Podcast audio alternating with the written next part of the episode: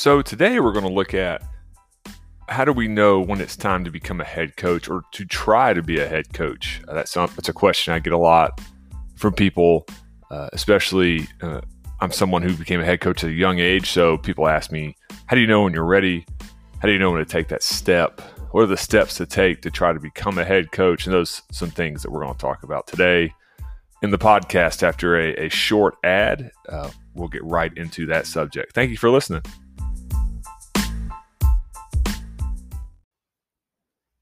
All right. So today we're going to look at how does one become a head football coach? How does somebody uh, go through the process of trying to become a head football coach? That is something uh, that I think I think about often because um, I'm a head coach, right? And I reflect on um, how did how did I get here, right? What are the steps I took to become a head coach? And then I have people ask me, what does it take to be a head coach? How did you become a head coach? Uh, especially when I first became a head coach, I was 29, and people would would ask me, "How did you do that? How did you become a head coach at such a young age?" And uh, I was very fortunate to have a lot of great mentors in my career, and I'm going to run through uh, just different parts of my career and talk about how that made me more ready to be a head coach at a younger age, and uh, even how I was as a player uh, helped me to to cultivate uh, the character traits that have allowed me to be a head coach. Um, now, I say this uh, on the podcast often. My my best record as a head coach is four six. So if you're looking for uh, somebody who's won a state championship, uh, this is not the guy. Uh, um, I have not done that yet as a head coach. Maybe one of these days we'll we'll get to the the place where we can we can do that. but I'll talk about why I want to become a head coach, right? And why I want to be a head coach, the types of programs I've been a head coach at. And it'll be fun. So, you know, my my journey started when I was in middle school. I I knew I always wanted to to be a coach.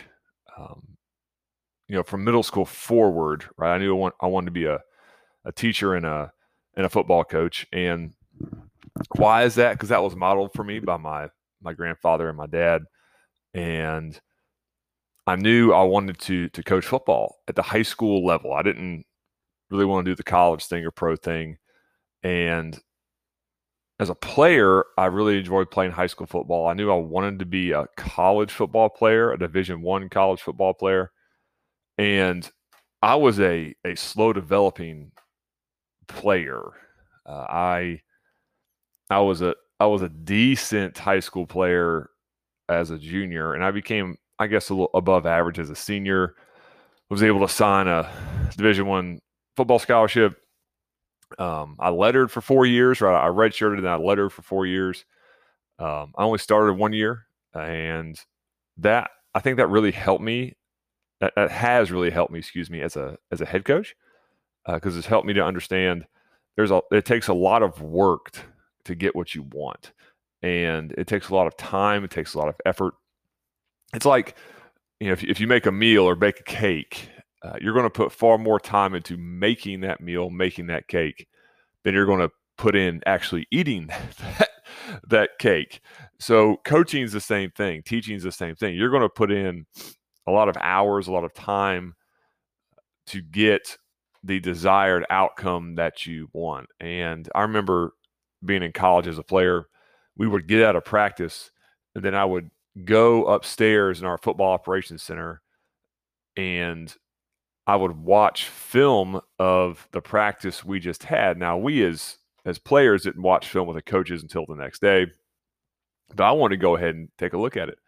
Uh, so if anybody was waiting on me, maybe to go to have dinner or go do something after practice, uh, they knew it was going to be a minute because uh, I was going to go and uh, watch film, right? Evaluate myself, and then get it, then go and do, you know, whatever it was it was we were doing uh, that evening because we practiced like in the middle of the day to like six o'clock somewhere around there. So I've had this love of watching film, of putting in time, of being very critical of myself. I was always my most harsh critic, right? My harshest critic uh, as far as a player. I was very tough on myself. I wanted everything to be perfect.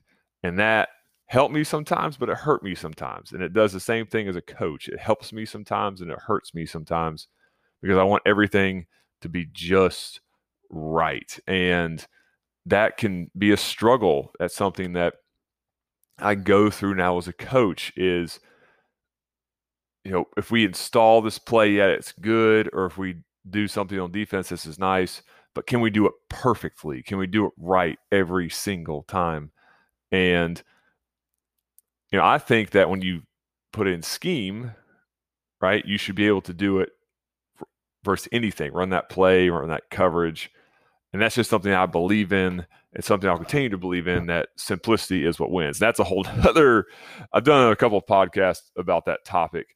Uh, but that's something I, I, truly believe in as a coach. So where does that come from and how does it, how did that help me uh, to become a head coach at the age of 29? So I played college football, I got done, and then uh, I went and became an offensive line coach for a couple years, and that's what I knew really well. I knew how to coach offensive line, multiple systems. I've coached in the spread, coached in the spread, then I coached in a wing T, uh, and it was also like a pro style kind of offense, right? Wing T slash pro style offense, and I was, I thought I was really good at that. We we had gone, we didn't go to the playoffs my first year as an assistant coach, but the second year as a head coach, we made it to the final eight, class 6A in Florida, which class 6A at the time was the highest classification in Florida. And I can honestly say that year, that was 2000, uh, 2010, um, that was the uh, really just one of the pinnacles of my assistant coaching career. I learned a lot uh, about how to be how to be an assistant coach, right? How to prepare, uh, how to uh, understand, you know, what it takes to be a good assistant coach, right? And um, that is something that I'll be forever grateful coach that was there. Uh, he's won a lot of games, like 200 something games. And I use a lot of those processes now. Now, were they old school philosophies? Yeah. Like, did we chart on paper? Yes. Did we spend a lot of time uh, doing, uh, you know, meetings and, and stuff like that? Sure. But it prepared me to be a head coach going forward. And I think that was something that I really was fortunate to be under uh, during that time. So, and then um, I I got a I moved on in my career uh, to being a defensive coordinator uh, after that, which which was really really cool. I, I ended up um, being a DC and I didn't really know what was going on on defense. Right, I was like, "What is this?" Uh, I know some front stuff, uh, learned some basic cover three. Had a head coach that poured into me, helped me become a much better, a much better coach, and um, was just really, really thankful uh, that he did that. And that's really, I think, what started my desire to be a head coach, as far as the desire to put in the work necessary. I always had wanted to be a head coach, but I learned in 2000 in 2010 how to work right uh, as offensive line coach and then in 2011 i learned how to be in, in, control of a side of the football and how to be a be an administrator right how to give people tasks to do um, as they as we practice, right, or as we look at game film. Because when I was an assistant coach, just as offensive line coach, I got my guys ready. It was really detailed. Um, we'd have these longer meetings, like I talked about. I was just worried about offensive line. I didn't really care about anything else, right? We were trying to trying to be good there. But then I became a defensive coordinator, and it made me broaden my horizon. Right, I always thought I was just going to be an offensive coordinator and then go from there and be a head coach. And that was not the that ended up not being the plan. I became a defensive coordinator, and um, that happened because my job at where I was got cut. Uh, it was gone. The school had lost some enrollment, so I had to move on to a, a different a different school, and it made me step out of my comfort zone into something I didn't know anything about. I didn't really know anything about defense. I know a little bit about what we ran at Liberty. We were three four two gap Tampa two, but the school I went to to be a defensive coordinator, my first defensive coordinator job, we didn't have that personnel. that was not going to work. We would not win many games. So we ran a three three five. I basically stole what we ran. Um, my last year as, as an offensive line coach, and we just ran that. We ended up going we, we were like nine and t- nine and three that year. We won the district. I think for the only time in school history. I don't know they, have won it since um, or before. I don't even know if, if, they did. They may have won it one other time, but it, we had we went nine and three. That's the best record the school has had. I think since they've been in like the FHSA. They were in some like Christian school league before, but anyways, had a really good year.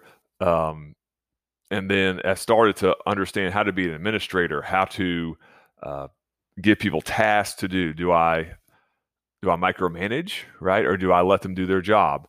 And I think, you know, looking back now as a guy who's a guy who's been a head coach for going on six years, I think there's this this wrong distinction between you're either letting somebody do their job or micromanaging.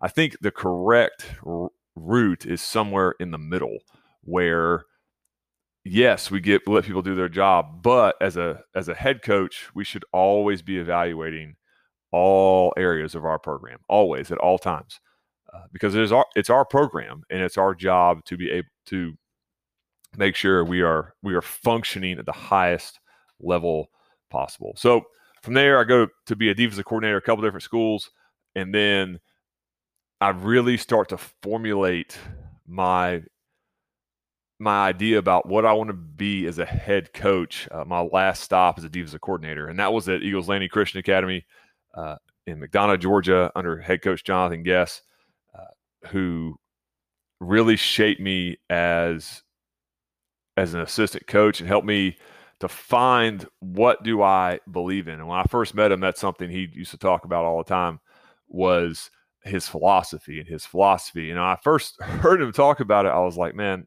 I, I just want to talk ball. And the longer I was around him for those two football seasons, the more I understood that your philosophy is really everything. That what do you believe in as a head coach to help your program to be successful? And I've taken a lot of what of what he believes in and it's become, you know, what I believe in. So I believe in got to play great defense. We did not do that last year. We were horrible defense last year. Um, got to run the football. Got to play good special teams. Right. Got to have a good weight program. Uh, those are things that you know you have to build your program to be able to be able to do. And another thing Coach Gess did that was really good for me was you have to have a document that spells out what does your program believe. So, me going to apply to be the head coach at Riverside uh, for the 2015 season, I had put together a document that this is how I'm, we're going to do things going forward. Uh, now, can that change? Yeah, it's a Word document. I can I can type on. I have my computer in front of me. I can type on this Google Doc and I can change it and that's fine. But there needs to be uh, some sort of you know document that guides the program. This is how we do things. This is what we believe in. This is how we're going to do it, and that's something I have kept to this day. And that document, you know, for somebody looking to become a head coach, that's a good thing to send to people uh, that you know you're you're sending a resume, right? You're sending it to the AD or the principal or whoever. Uh, also attach that document of what do you believe and make it concise, make it look good. Um, you know those types of things. But that's something that you need to have, uh, especially if you're going through the interview process, because it gives the people that are interviewing you an idea of, okay, this is what this guy believes, because the interviews can be, man, there's people asking all kinds of questions. They can be kind of fast paced. You can't go into much depth really in interviews. So it's good to give people a document about what what are your beliefs as a football program.